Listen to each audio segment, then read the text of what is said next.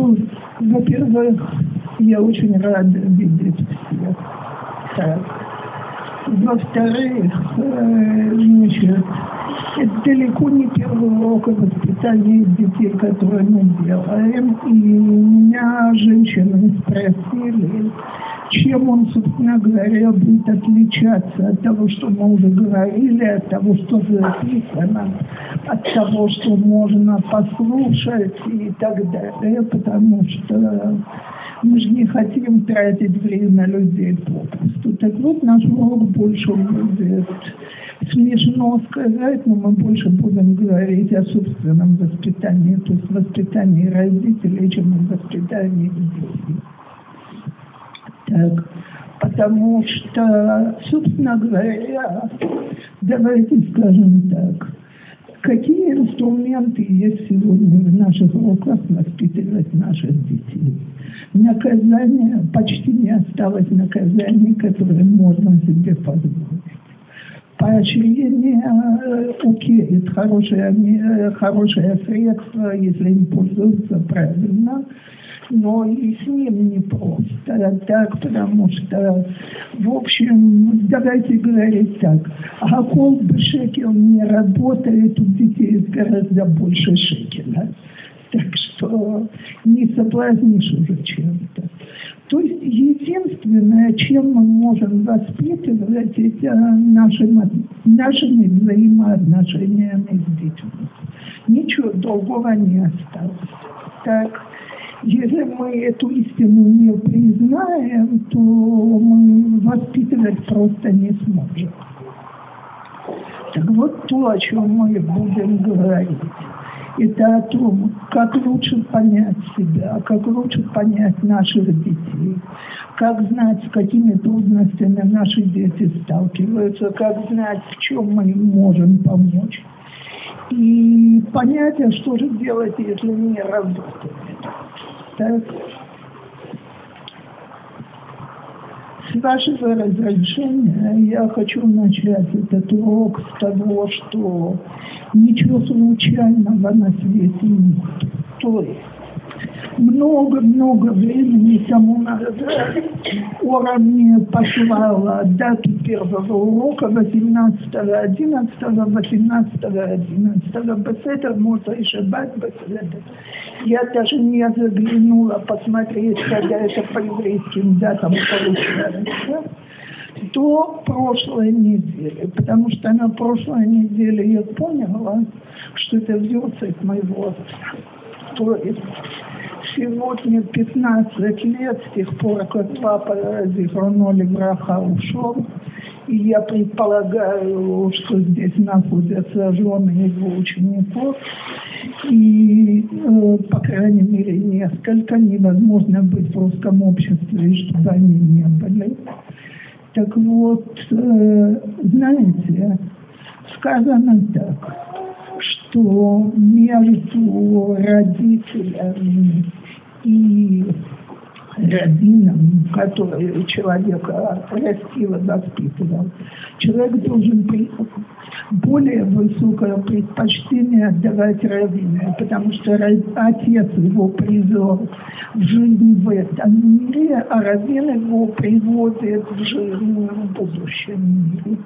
Так вот, в моем случае я всегда говорю, пусть это будет Лейлуй Шмадат Барух Бен Шимон, который безусловно, сделала все, что только можно, чтобы мы его дети в, те, в тех условиях, в которых мы росли, приж, были, по крайней мере, направлены не только Лахаея Алама Зая, Лахаея Алама Справимся ли мы со своими задачами, это уже другой вопрос. Но папа сделал вместе с моей мамой, чтобы она была здорова, э, сделал все, что для этого только можно. То, а теперь э, еще одно, значит, была просьба одной женщины которую, я предполагаю, многие знают. Мальчик, который уже, э, уже долгие годы в коме.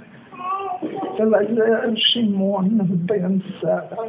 И она просила, или мы можем на каждом уроке учить одну галаху шел шаббат лесхуто балерашуату.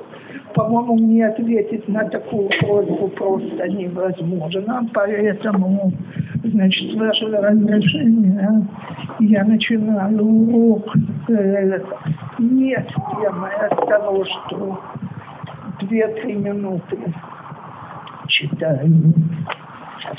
И просто взяла Шмират Шаббат, Киохата Раза нам попросила, чтобы это был Шаббат. И, и я начинаю не с Перекалов, а с Диней Борер, потому что я всегда говорю, что нигде так легко люди не скатываются на то, чтобы нарушить Машу Делрайта, как бы ты на Гуэра, поэтому сколько их не повторим, все недостаточно. То Дина и Борер Бешабат, Гидра и Борера. שני מינים מעורבים זה בזה, בין שהם מיני אוכל, בין שאינם מיני אוכל, כגון מיני כלים ובגדים, בין שהמין אחד הוא אוכל והשני הוא פסולת. אסור להפריד מין אחד מחברו בדרך ברירה, אבל מותר לעשות כן בדרך אכילה. Два вида вещей, которые Теперь давайте дадим определение. Значит, то, что в Динайпуэр называют уголь это не только э, еда и очистки, а все, что нам нужно, это охоль, а то, что нам не нужно, это псовет. Разделить между ними нельзя.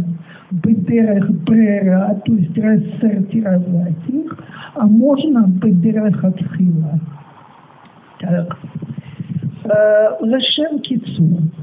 Мелегалан Микраэтамина Рацуд Бешема Охаль, как я сейчас объяснила, Вейлу Этамина Ахер Псола.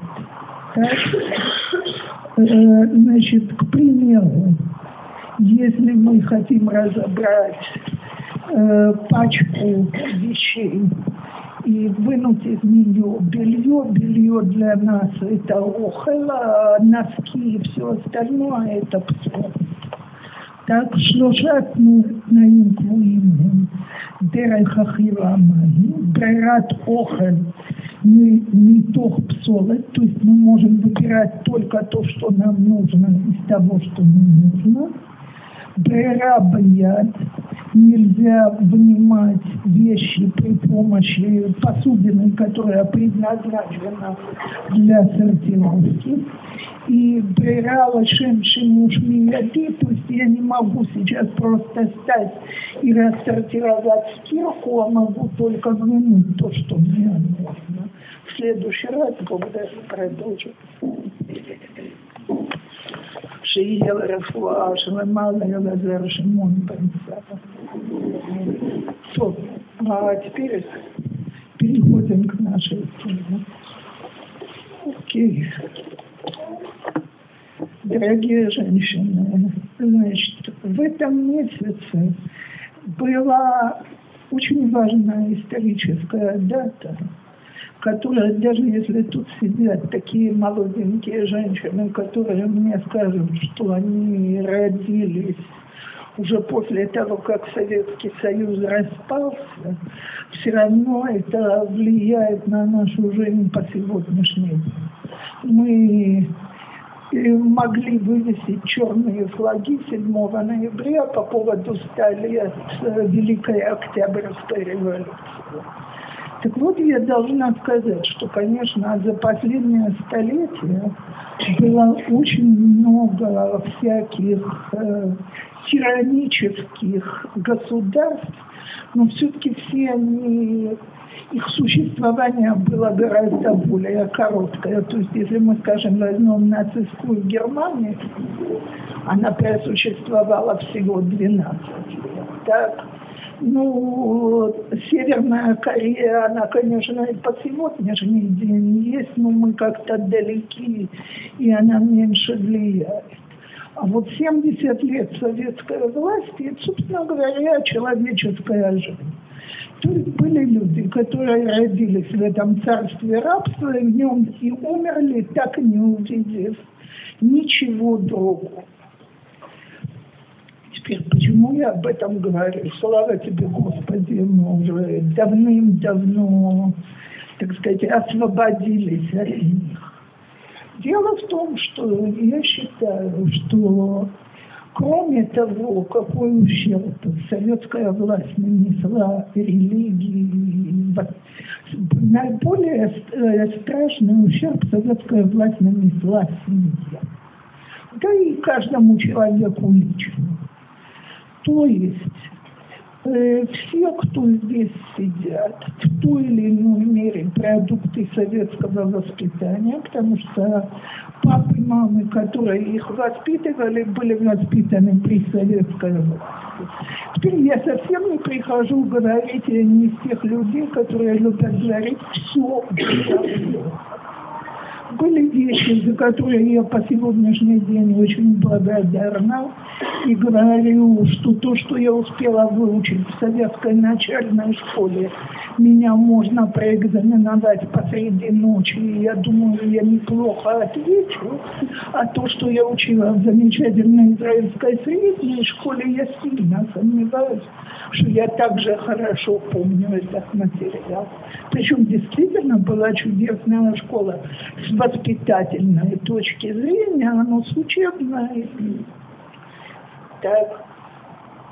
Но когда мы говорим о воспитании, давайте говорить, секунду, до воспитания будем говорить о семье.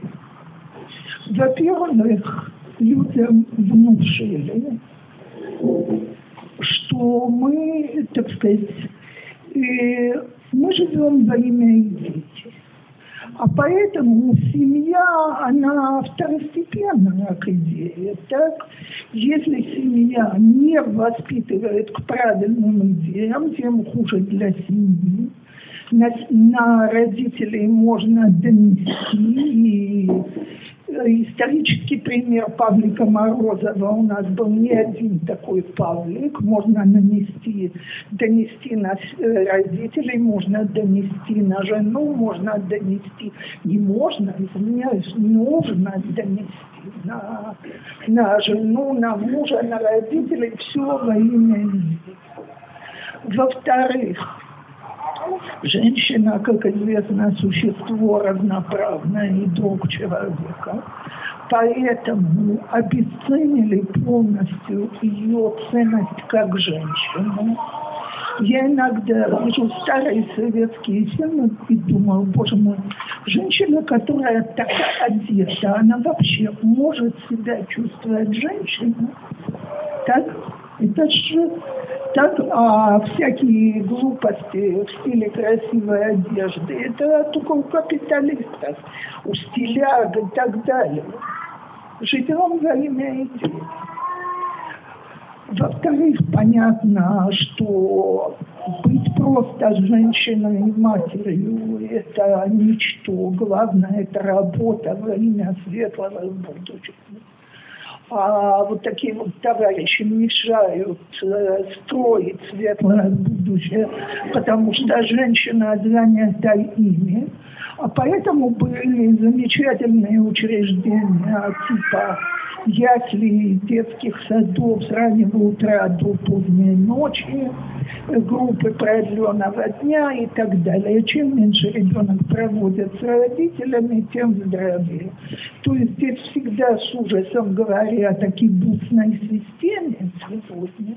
Но это была, скажем, для ночевки детей возвращали домой, и то кое-кто, у меня есть знакомые, которые рассказывают, что дети у них были в круглосуточных яслях, и домой они возвращались только на конец недели. Так, так что кибуцы вполне советское учреждение. Так, так вот, Теперь следующее. И, собственно говоря, всех воспитывали, что дети, они, да не только дети, сам человек, он не субъект, он объект. Он объект для коммунистического строительства. И мы готовим будущих строителей коммунистического общества. Партия сказала, надо, комсомол ответил, есть. Так? А это значит, что с самого раннего детства родители управляли детьми в каком-то направлении. Теперь мне кто-нибудь скажет, не всегда плохо. Я абсолютно согласна. Так? Но давайте поймем самое главное. Никого абсолютно не интересовало, что ребенок думает по этому поводу. То есть было четко, ясно и понятно, что у родителей есть четкий план, как, как воспитывать детей. Так, я думаю, что все, кто здесь сидят, прекрасно знают, что надо было э, хорошо учиться, мы, очистить зубы перед сном, поступить в высшее учебное заведение, приобрести специальность и т.д. и т.п. Все принципы были расписаны. А все остальное... Теперь можно, конечно, сказать, что я немножко э, все это делаю черно-белым, и были замечательные семьи, замечательные родители, которые очень любили детей, очень много им давали. Никто не спорит. Я говорю об атмосфере. А атмосфера была, что с личностью, личность вообще никого не интересует. Личность – это понятие буржуазное, а потому не может. А теперь давайте так. Зачем я об этом говорю? Мы уже, слава Богу, похоронили Советский Союз почти 30 лет тому назад. Тут, наверное, есть э, девочки, которые родились уже в период перестройки. Так, жизнь другая, все по-другому. Нет, дорогие мои, не могли пройти такие годы без того, чтобы они оставили осадок на душе. И вот это вот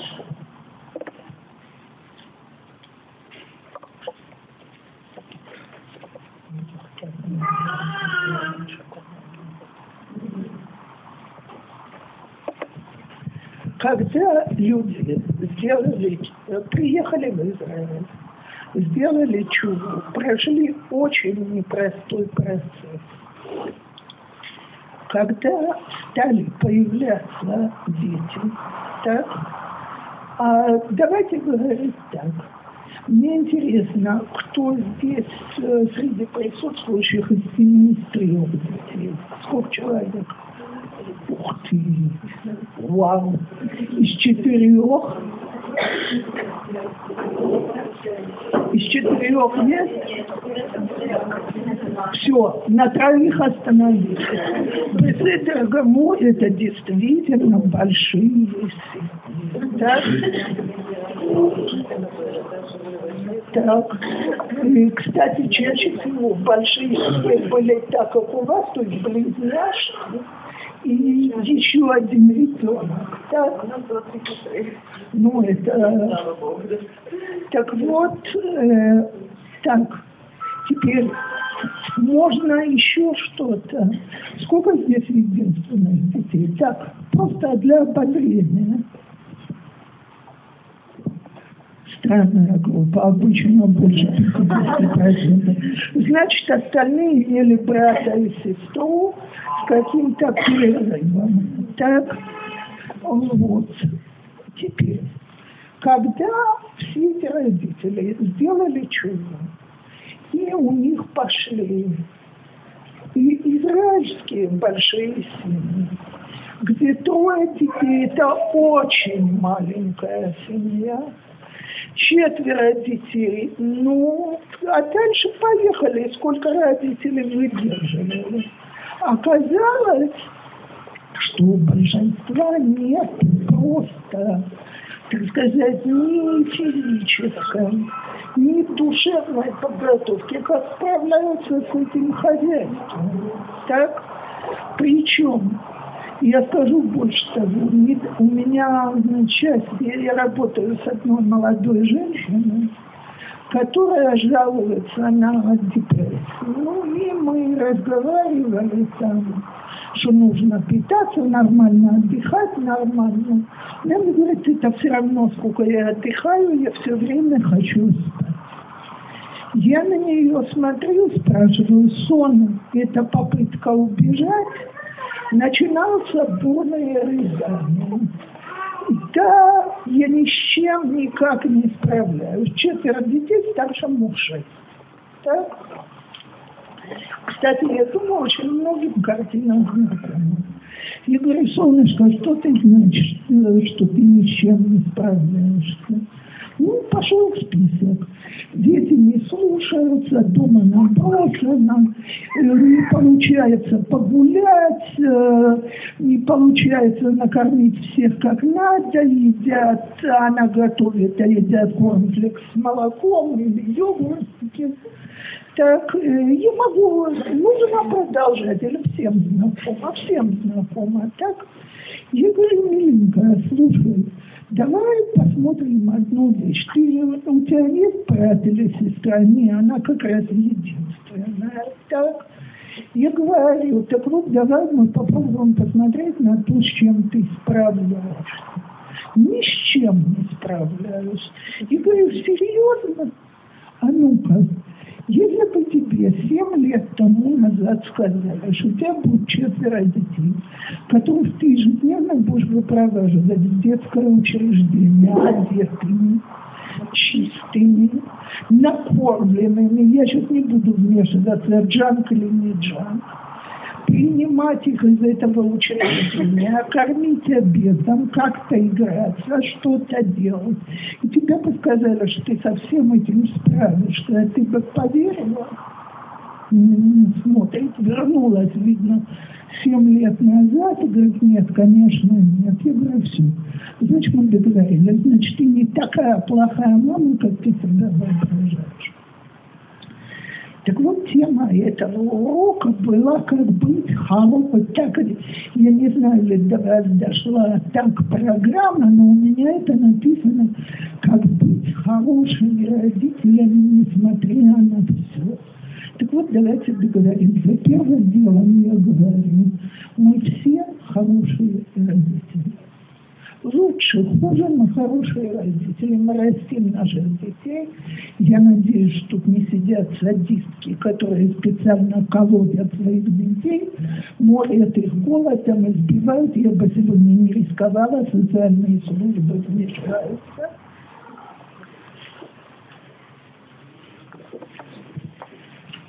А дальше мы хорошие родители то, для чего мы здесь собрались, это не для того, чтобы быть хорошими, а для того, чтобы быть еще лучше. И пока мы про себя не поверим, что мы хорошие родители, то нам будет очень-очень тяжело как-то продвигаться. Потому что одна из вещей, которых нас приучили в нашем замечательном воспитании, что оценки 98 не существует. И оценка 98 равна нулю. Если не 100 и 1, значит все, что мы делаем, никуда не годится. Так вот, э, хочу сообщить, хотя люди на меня всегда смотрят большими глазами, есть такой список психиатрических болезней, которые время от времени пересматриваются мировыми психиатрами. Есть болезни, которые туда заходят, есть болезни, которые оттуда выходят. Так вот, перфекционизм сегодня туда включен как э, психическое заболевание. Так вот, если мы хотим быть здоровыми, то придется лечить.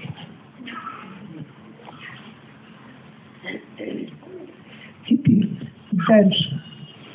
Э, я всегда говорю, что я как в том старом еврейском анекдоте, знаете, был один товарищ, который устраивался на работу.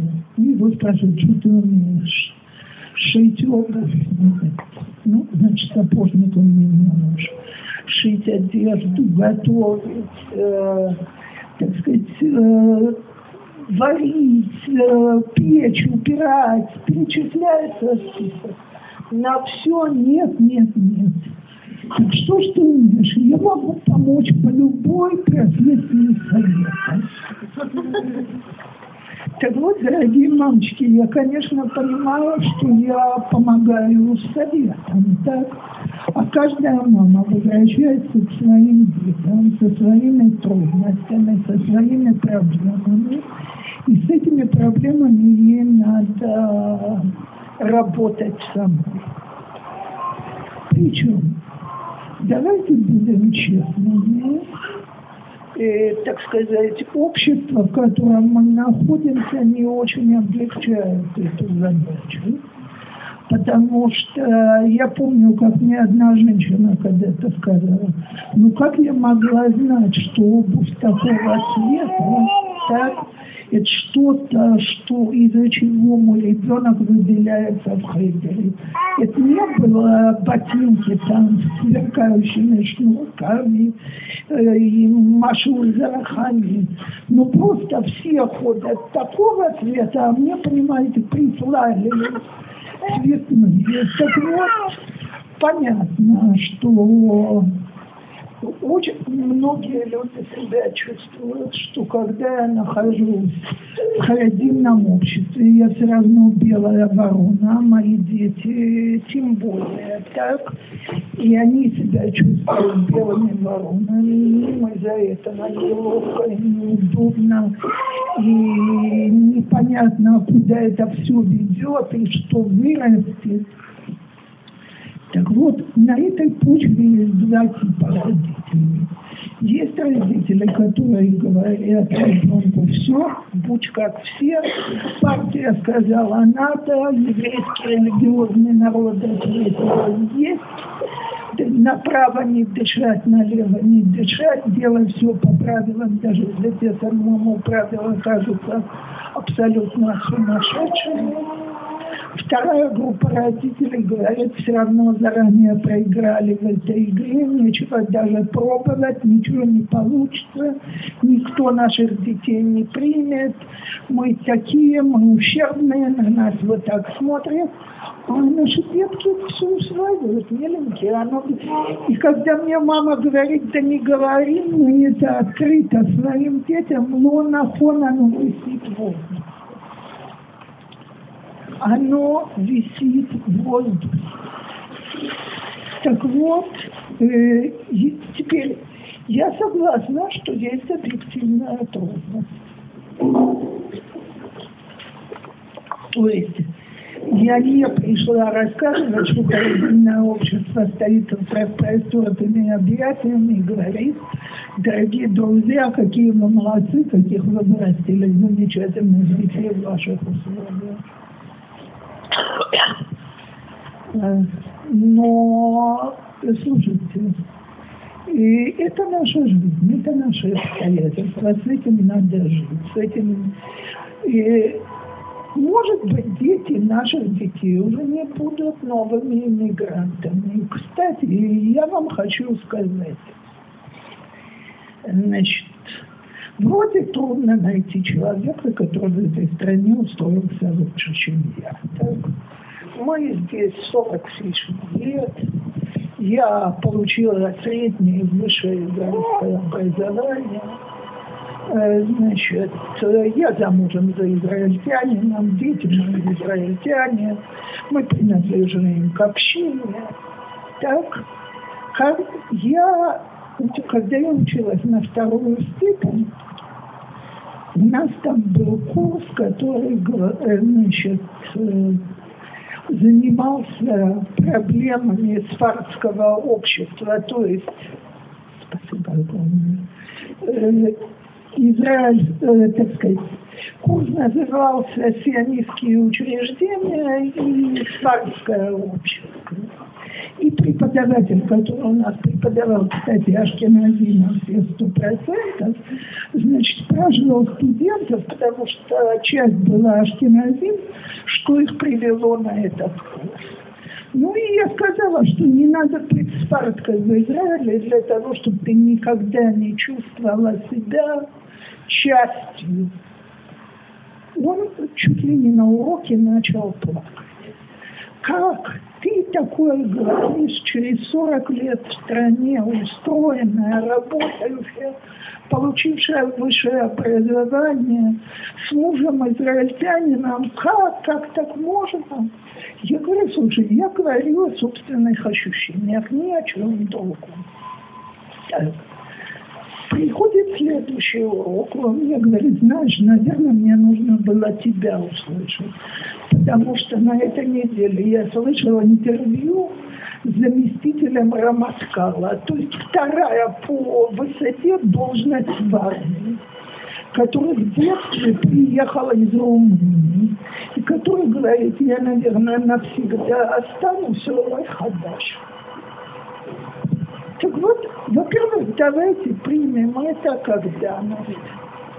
Все, кто здесь сидит, до одного мигранты первого поколения. А мигранты первого поколения всегда в любой стране будут немножко чужими. Вопрос только, или мы хотим растить второе поколение иммигрантов, третье поколение иммигрантов и так далее. И хотим ли мы видеть своих детей устроенными и счастливыми, или мы хотим, чтобы они оставались вот таким вот островком неприкаянности. Понятно, что вопрос чисто риторический. А поэтому давайте вернемся говорить о себе. Так, значит, я думаю, что то, что большинству очень трудно принять и очень трудно понять, это, смотрите, давайте говорить так, за то время, что я себя помню, а я, конечно, не самая молодая, но еще все-таки, так сказать, э, скажем так, человек 20 века, так, э, совершенно поменялось все отношение к детям. То есть, если когда я росла, было абсолютно понятно, что взрослый говорит, ребенок слушает. Это была аксиома, которую дети принимали. Я не говорю взрослые ее принимали. Дети ее принимали. Так я иногда своим внучкам рассказываю что-то, как меня растили, и смотрю, как девочки сидят и моргают. Так, причем еще раз, это не то, не то, что не дай Бог у меня были плохие родители. Я когда-то приводила пример, здесь есть женщины, которые его от меня слышали, но я его повторю. Значит, я утром выходила из дома, у меня в кармане было ежедневно 20 копеек. Они были запланированы так. 5 э, копеек на автобус туда, 5 копеек на автобус обратно. И в школе я должна была себе купить бутылочку молока. Мы, мы не ели халавы Израиль. Так. И такую вот э, булочку за 3 копейки. Бутылочка молока 7 копеек, булочка 3 копейки. Что делать? Я была человек избалованный, и эту булочку терпеть не могла. Поэтому я делала следующее. Я покупала себе ватрушку за 8 копеек и назад из школы маршировала пешком. Так. И делала это на протяжении четырех лет, от четвертого класса по восьмой, потому что до четвертого нам эту булочку и молоко в класс приносили. Так? До буфета не.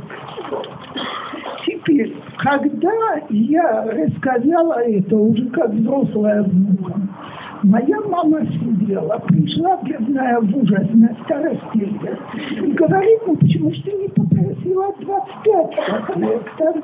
В конце концов, не были такие нищие, не были бы такие бедные, давали бы 25. Сказала, раз давали 20, значит было понятно, что теперь на день положено 20. А как я с ними устраиваюсь, это уже мои собственные проблемы.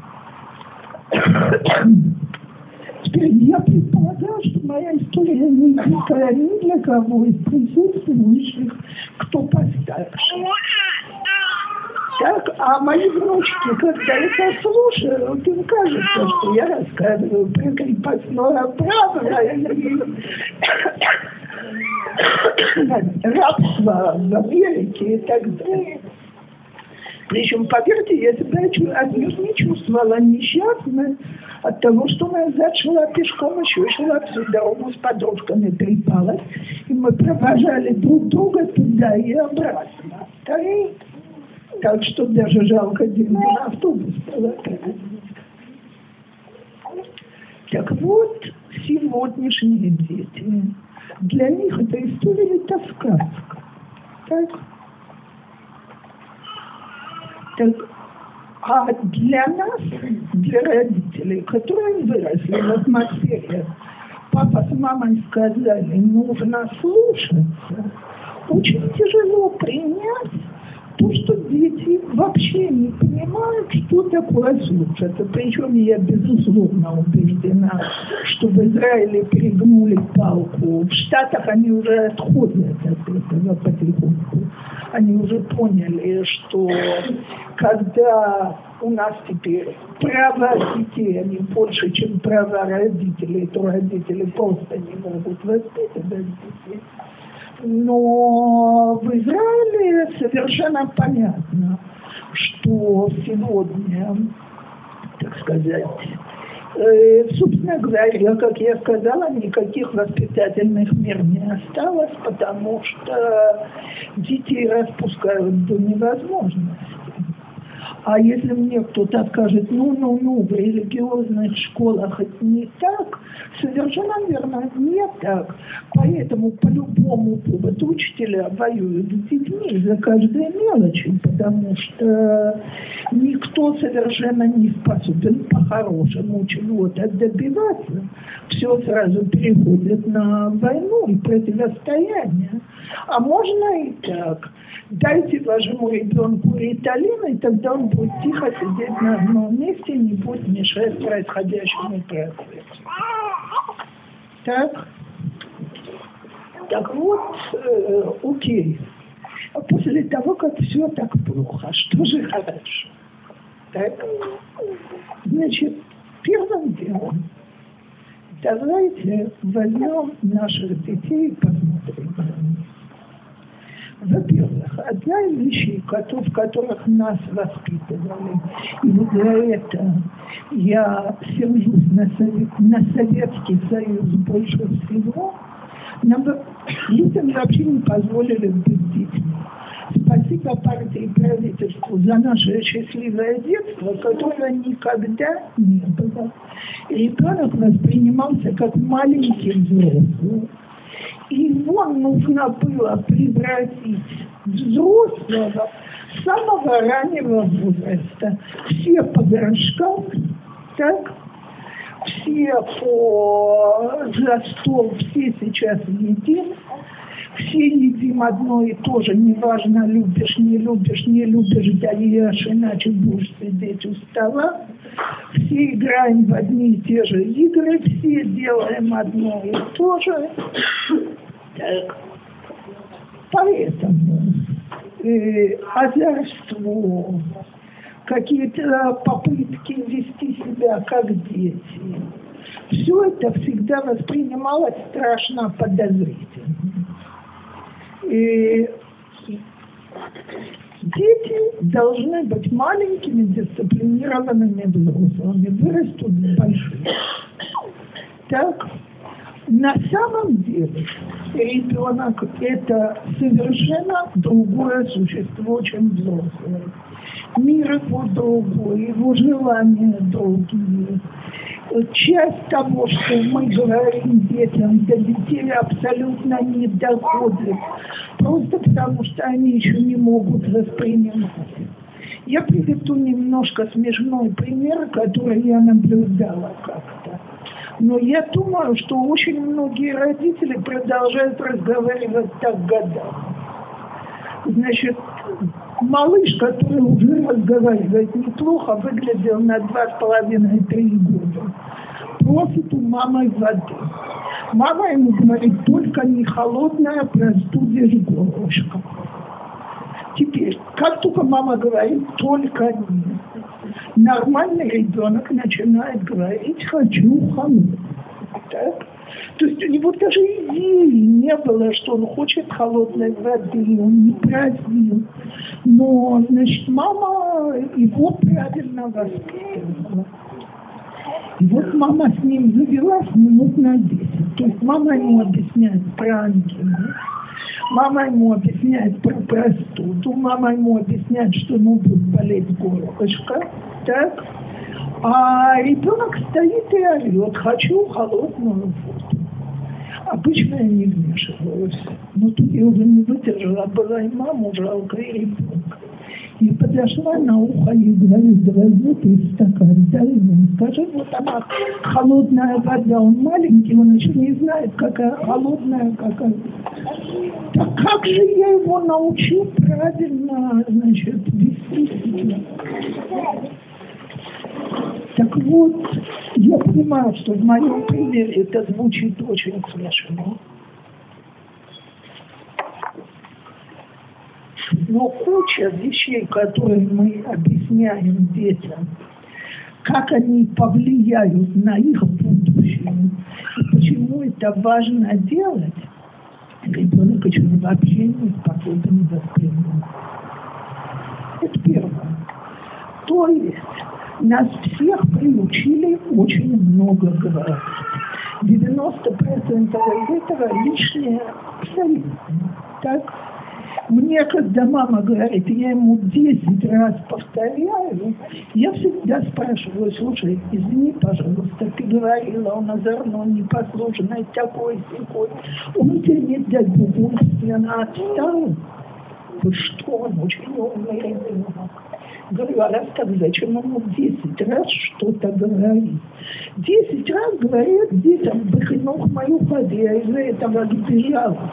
Мой первый диплом – это хинух мою хад, но я не могу 20 раз говорить один и еще один равно двум, один и еще один равно двум. Я могу работать только с детьми, с которыми можно говорить один-два раза. Так? Первый раз, допустим, не расслышала или нет допомню, второго раза достаточно. Значит, я еще восемь раз говорю зря. Так? Восемь это хорошо, иногда я говорю сто восемь раз зря. Второе. Я считаю, что мы разговариваем на одном языке. Так? Я очень советую, не, так сказать, э, почитайте и Туминкину. Я не помню точно, как книжка «Глажка и рубашенка» называется, но это потрясающе, потому что она пишет от ребенка. Как ребенок воспринимает взрослые разговоры. Это просто умница. Это и я обожаю эту книгу, потому что действительно мы говорим одно, дети слышат что-то совершенно другое, воспринимают третье и так далее. Кто-нибудь может?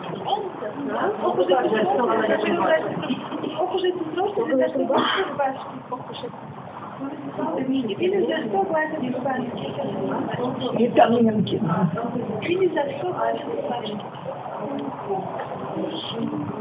Причем женщина пришла из русской действительности и, значит, очень хорошо знает, какие разговоры ведутся. Так вот, окей. Но очень многое из того, что теперь, ладно, пока мы это говорим маленьким детям, это смешно. Становится грустно, когда мы это начинаем говорить подросткам. То есть мы, мы ему начинаем внушать, дорогой, надо сидеть и учиться для того, чтобы ты мог достичь того-то и того-то. Ему, извиняюсь за грубость, по барабану. А зачем, а что, зачем ему этого достигать? Так? И великие цели больше на детей не действуют.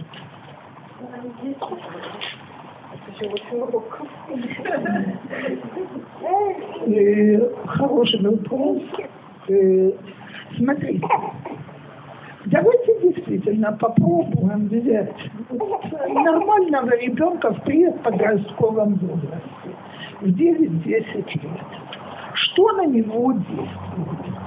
Во-первых, на него действует то, что ему хочется. Так? Кстати, напоминаю, что с точки зрения иудаизма у него еще нет яйцертов. Вот эти вот беленькие, пушистенькие Всевышний спускает только с яйцера да? Яйцертов человек получает в день батмитвы или бармитвы. Так поэтому хочу – это главный лозунг ребенка до, до того, как он взрослеет по-настоящему. О сегодняшних подростках мы будем говорить на уроках, но первое, он, он хочет то, что он хочет. Второе, он очень хочет быть любимым папой и мамой так, ему это очень-очень важно. Это одна из самых главных вещей, которые он хочет. Но он хочет, сам того не понимая, большинство детей не умеют это сказать, он хочет быть э, любимым не за что-то, а любимым за то, что вот он есть, мой шалай, она есть, Сара, и какие они есть, такие их любят. Не такие, про которых на родительском собрании родителям говорят, какие они замечательные, а такие, как они есть. Иногда лучше, иногда хуже. Иногда такие, которые нагло отвечают, иногда такие, которые делают то, что просим. В-третьих, э, слушайте, э, ребенок не создан делать то, что мы хотим когда мы усвоим вот это вот странное правило, нам всем станет легче. То есть я вижу кучу родителей, наверное, и сама в молодые годы такая была, которые сопротивление ребенка воспринимают лично. Почему он мне это делает? Он идет спать и капризничает. Почему он меня не слушает? Он не хочет принимать душ. Почему он не подчиняется правилам, которые я установила? Э, он э, хочет есть мороженое перед тем, как он обедал так он хочет, он хочет еще кучу вещей. А я, мамочка, считаю, что он борется с моим родительским авторитетом. Да наплевать ему на мой родительский авторитет. Он хочет для себя не против нас. И вот когда вот эту простую истину понимают, я не говорю, что я ему должна позволять все, что он хочет для себя. Я мама, я ему должна ставить границы, я ему должна приучать. Я должна побеспокоиться, чтобы он пообедал, а не объелся мороженым. Но в тот момент, что это перестает быть война между ним и мной за мой авторитет, я могу себя вести как взрослая мама, а не как маленькая девочка, которая идет сражаться за то, вот я, слушайте, это чаще всего, кто победит, он или я, так? Я его заставлю идти спать вовремя, или я проиграю на Великой войне за то, чтобы он слушался меня и шел спать вовремя. Так вот, я вам хочу сказать что-то по секрету. Я уже проиграла. Неважно, даже если он лег спать вовремя. В тот момент, что мы вышли на тропу войны, я уже проиграла. Потому что единственный путь сегодня удержать ребенка и не позволить ему скатиться непонятно куда. Потому что, мои дорогие, я никого не хочу запугивать. Но мы живем просто в страшном мире. Я сейчас вообще не говорю о религии. Я говорю о том, что дети, которые уходят, ты абсолютно не знаешь, куда они уйдут и где будет граница потому что скатываются так, что просто страшно, когда смотришь на то, что происходит с подростками, которые скатываются, спать по ночам не хочется.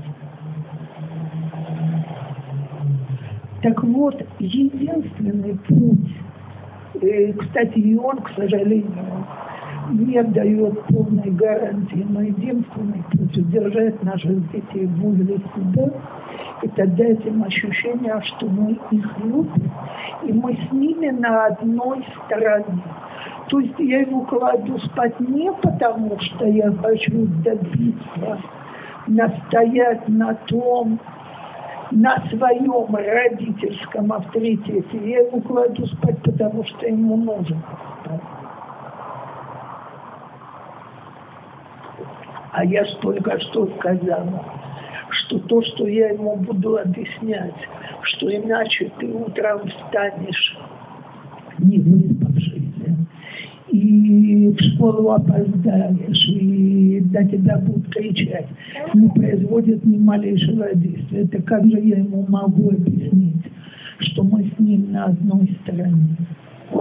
Тем, что я наберу стон и терпение и буду искать способы, как я все-таки могу его уложить спать по-хорошему.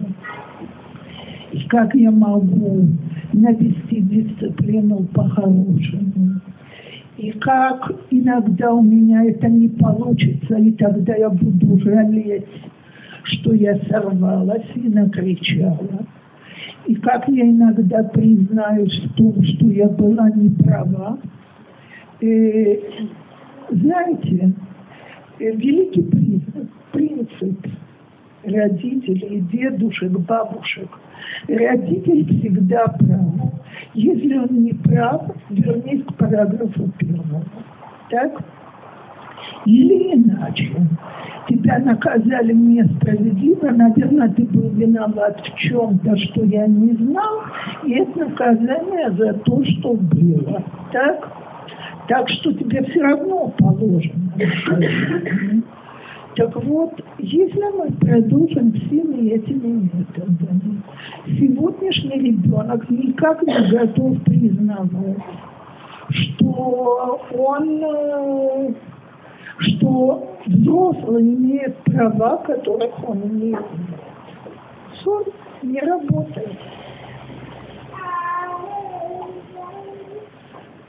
Так вот, я опять и опять говорю вот это вот слово по-хорошему.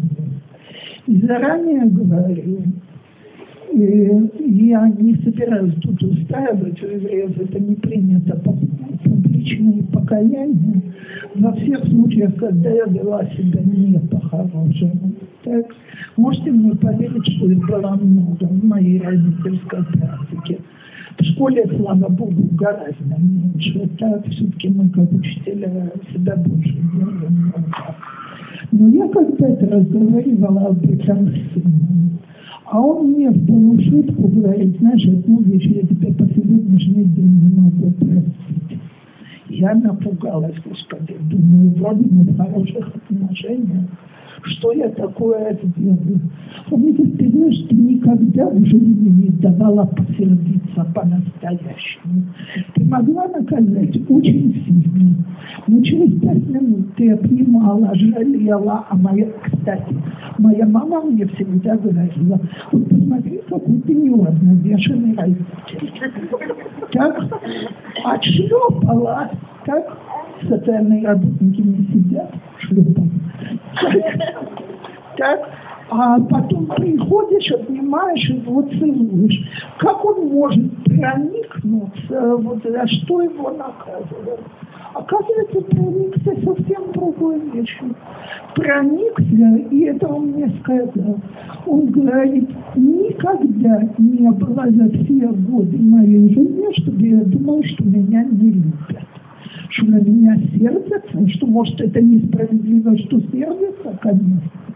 Но что меня не любят, никогда в жизни не было.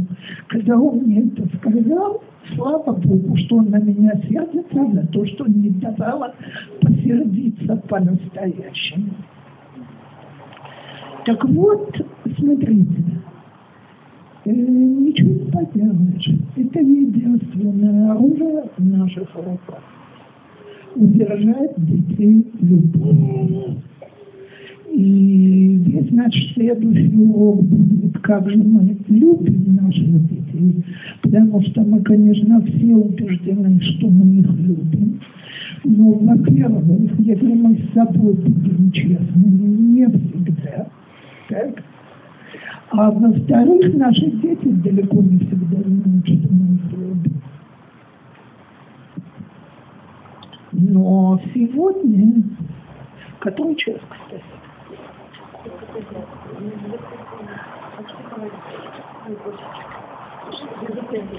Без 29.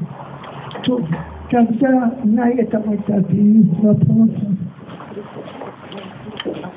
Когда ты постоянно ну, говоришь, что не наказывать, ну, не знаю, бывает комплимент сердить на ребенка. Как можно показать, что ты его любишь и при этом сердишься? И это может быть ряд поступков, это длится, может, неделю эти поступки, которые не оправдывают твои ожидания. И ты постоянно, то есть ты говоришь, ну, ты... Окей. Значит, да. выглядишь, такой, люблю, но при этом ты как... Во-первых, давайте договоримся, самое первое. Я это говорю абсолютно серьезно. Дорогие женщины, дети не обязаны оправдывать наши ожидания. Это большой подарок от Всевышнего, когда они их оправдывают. И с вашего разрешения я напомню, я это повторяю всегда. Первый непослушный и нехороший сын был Авраам. Если мы скажем, что у него была мама, которая его плохо воспитывала, абсолютно верно, про его, э, кстати, не такая уж плохая она была, но все-таки это не сарай ну, конечно. Но второй, очень непослушный ребенок, был у двух праведников, у Ицхака и Ривки. И я думаю, что не недаром Тора нам все это приводит. Потому что очень важно, что мы поняли, наши дети – это не продукт воспитания. Это не я взяла картошку, положила ее в воду, варила 15 минут, добавила соли, размяла, получилось пюре. Так? И иногда получается пюре, а иногда, дорогие, такое блюдо, что сам не знаешь, как его в рот взять и что с ним делать. Значит, первым делом, пожалуйста, э, это тяжелее всего принять. Дети не пришли в мир оправдывать наши ожидания. Дети пришли в мир жить своей жизнью и выполнить свое предназначение перед Всевышним. Лучше, хуже, так, всяк. Вообще, Кстати, напоминаю то, что нам очень-очень тяжело помнить. Они пикадон, то есть Всевышний их нам доверил. Мы стараемся делать как можем, что можем, но Всевышний далеко не всегда дает нам по заказу. То есть я конечно, хотела заказать чтобы не болели совсем, так, чтобы IQ был в районе 130-140, чтобы хотели учиться, чистить зубы, принимать души и так далее. А что делать, пустили немножко долгих. Так поэтому давайте в первую очередь поймем, дети не обязаны оправдывать наши ожидания, тогда нам уже будет легче. Во-вторых, понятно, что я должна воспитывать.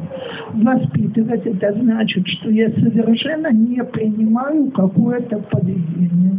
Я не готова, чтобы, скажем, со мной нагло разговаривали.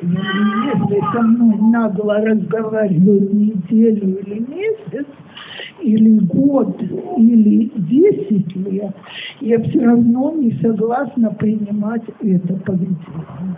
Но это не значит, что я не принимаю ребенка, я не принимаю его наглое поведение. Я когда-то сказала маме, я говорю, когда с тобой так разговаривают, прекрати с ним общаться. Она мне говорит, насколько? Я говорю, пока он подойдет и будет разговаривать нормальным тоном. Она говорит, так это он сделает, а через пять минут он опять будет. Я говорю, правильно, через пять минут ты опять прекратишь разговаривать. И повторишь это сто раз, пока до него дойдет, что я сейчас не могу изображать. Такой тон меня не устраивает. И на такое я не отвечаю. Теперь, да. Рара, вы сказали, что это тот метод больницы. Почему что тогда не так тяжело, как раз после больницы и после больницы? О, потому что это замечательный вопрос, потому что теперь они становятся взрослыми, и у них начинается борьба между их яйцерара и их яйцератов. А мы, так сказать, считаем, что мы олицетворяем, мы попри... Секунду, я что-то важное упустила благодаря вам. Кто есть ртом наших детей до бармитвы и? Мы с вами, дорогие родители, та обязанность, которую на нас наложили. Умеем ли мы ее выполнять или нет, это другой вопрос. Хотите языком современной психологии, психологи говорят, что у ребенка лет до 9-10 совесть внешняя, и этой совестью является его воспитатель. Так? То есть родители, учителя и так далее. То есть, э, как хотите, по еврейски или с точки зрения общей психологии. Но мы воображаем, что мы остались яйцеротов. И из-за этого мы лезем сражаться на его стороне с подростками. А, дорогие мои, закончилось, мы сказали в день бармитвы или базмитвы, Барух Шептарами, и он шел, шел так, отсюда мы можем только просить, советовать, но больше ничего. Закончилось. Закончилось полностью я чуть-чуть к началу урока вернуться, когда вы стали сравнивать систему, которая была там, и систему, которая здесь. А, так сразу параллельно два вопроса.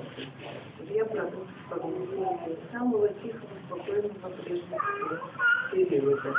Я могу сказать, самое счастливое детство, бесплатные лагеря, тихой море, плавные время, кто куда и мальчики, и девочки.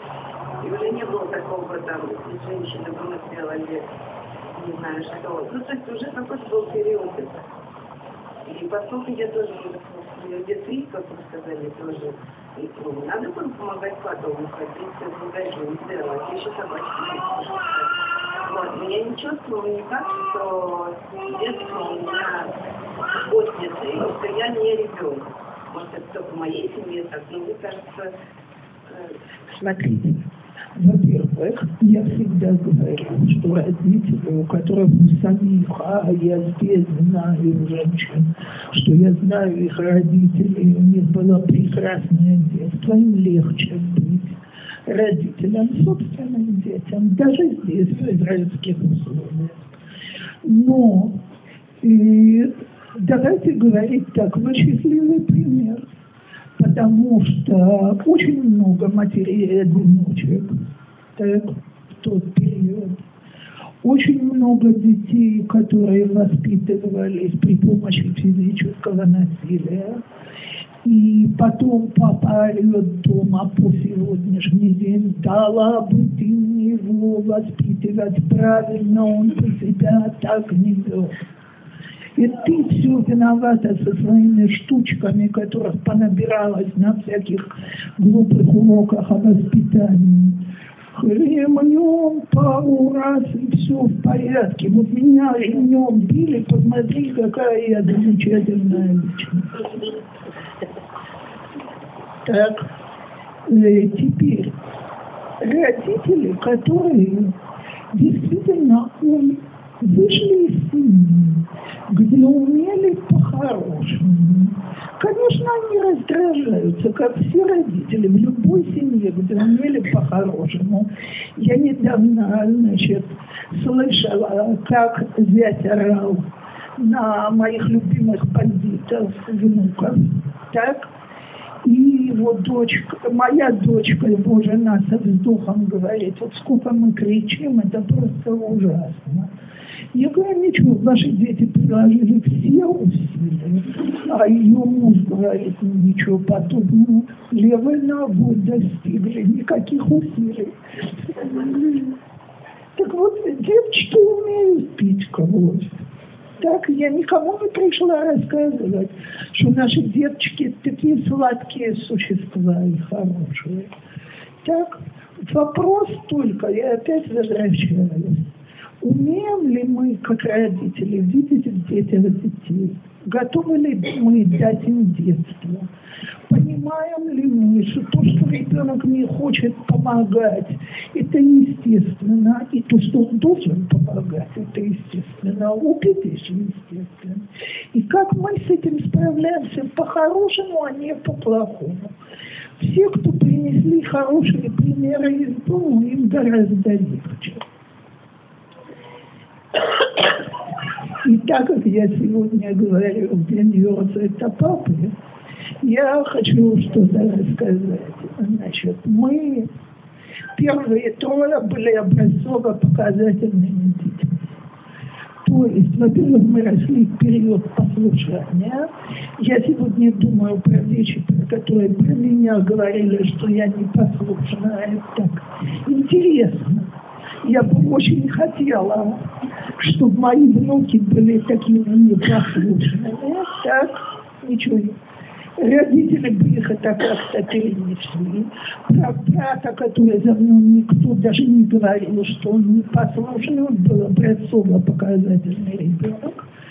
Третий у нас только успел родиться в Советском Союзе. Его в год привезли сюда, но тоже был такой супер мальчик до какого-то возраста. Очень способный, очень талантливый, замечательно учился. Потом ему не надо было помогать даже так. Там же были двое взрослых брат и сестра. А вот наш Сабра дал папе с мамой прикурить по полной программе за четыре. Так? И где-то уже, э, когда, когда ему было 14, так мои родители на год уехали в Штаты там, по работе, и он был у нас. И у моего мужа было замечательное времяпровождение в его Ишиве, куда он ездил плакать каждую неделю. Он может не папа с мамой, если вы его выгоните, куда же мы его девать будем. Так вы его поддержите еще неделю. До следующей недели уже нужно было ездить опять. Я когда-то сказала, что, по-моему, то, что у нас с детьми было сравнительно мало проблем, жил, так сказать, царь Гидул Паным, потому что мы на брате отыгрались. А тот брат, который за мной, говорит, ой, а чего я его так мало дома держал? Надо было Короче, это было что-то с чем-то. В 15 мы уже таки выставили из Ешивы, уже дальше было невозможно.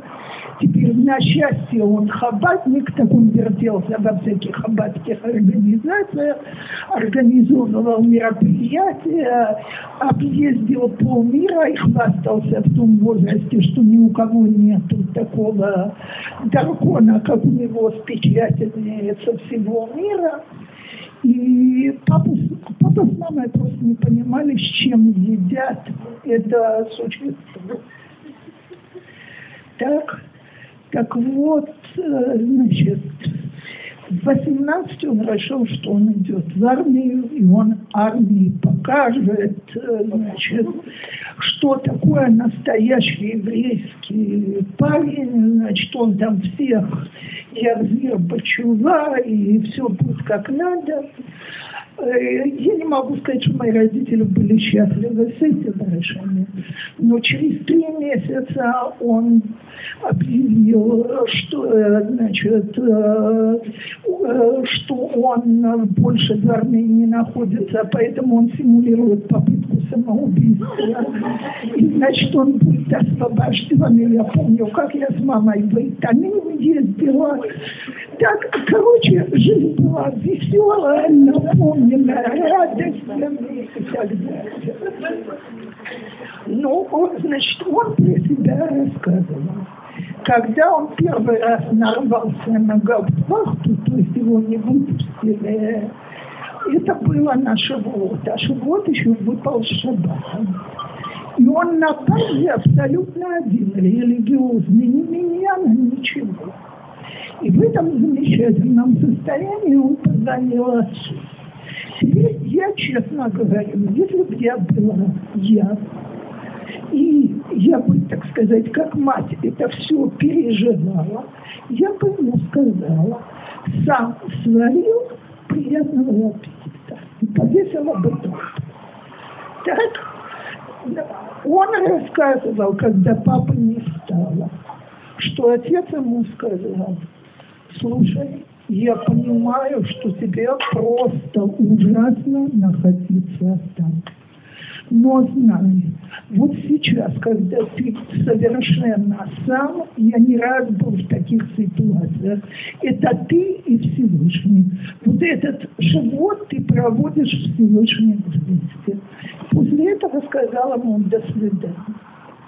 И брат говорит, вот это, говорит, у меня был какой-то толчок в душе. Вторая история, которую я... Это мне и слышать не надо было, это мы я по сегодняшний день, я, когда вышла замуж, приняла на себя Камуэл Датува, все обычаи я их выполняю.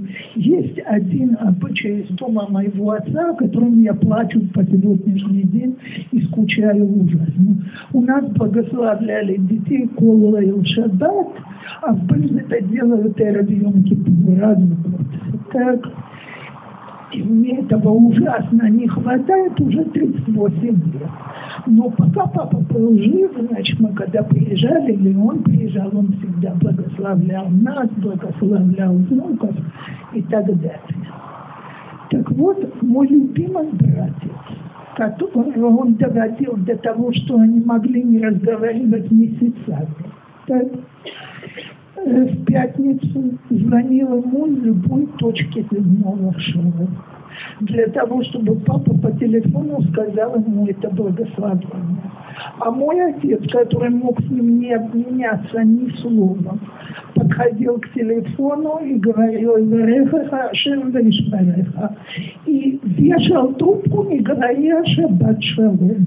Но этот звонил каждую неделю, а папа его благословлял каждую неделю. Так вот, женщины дорогие, значит, он чужие секреты не выдает. А почему я не смогу провести урок через неделю? Мы летим на свадьбу моей племянницы, дочки Рава Шмуэла Купермана в Москве, у которого община, которая раб общины и папа 11 детей, шию бреем. И я думаю, что часть того, что мы летим на эту свадьбу, и, так сказать, выходит замуж дочка раба общины, а не черт знает кого, извиняюсь за ругательство, так, часть этого, это вот это вот, и вареха хорошем вишмареха, раз в неделю, когда тебе его видеть не хочется и говорить с ним не хочется. Но все годы брат знал, что любовь отца к нему, несмотря на все. Я надеюсь, что я ответила. Всего хорошего.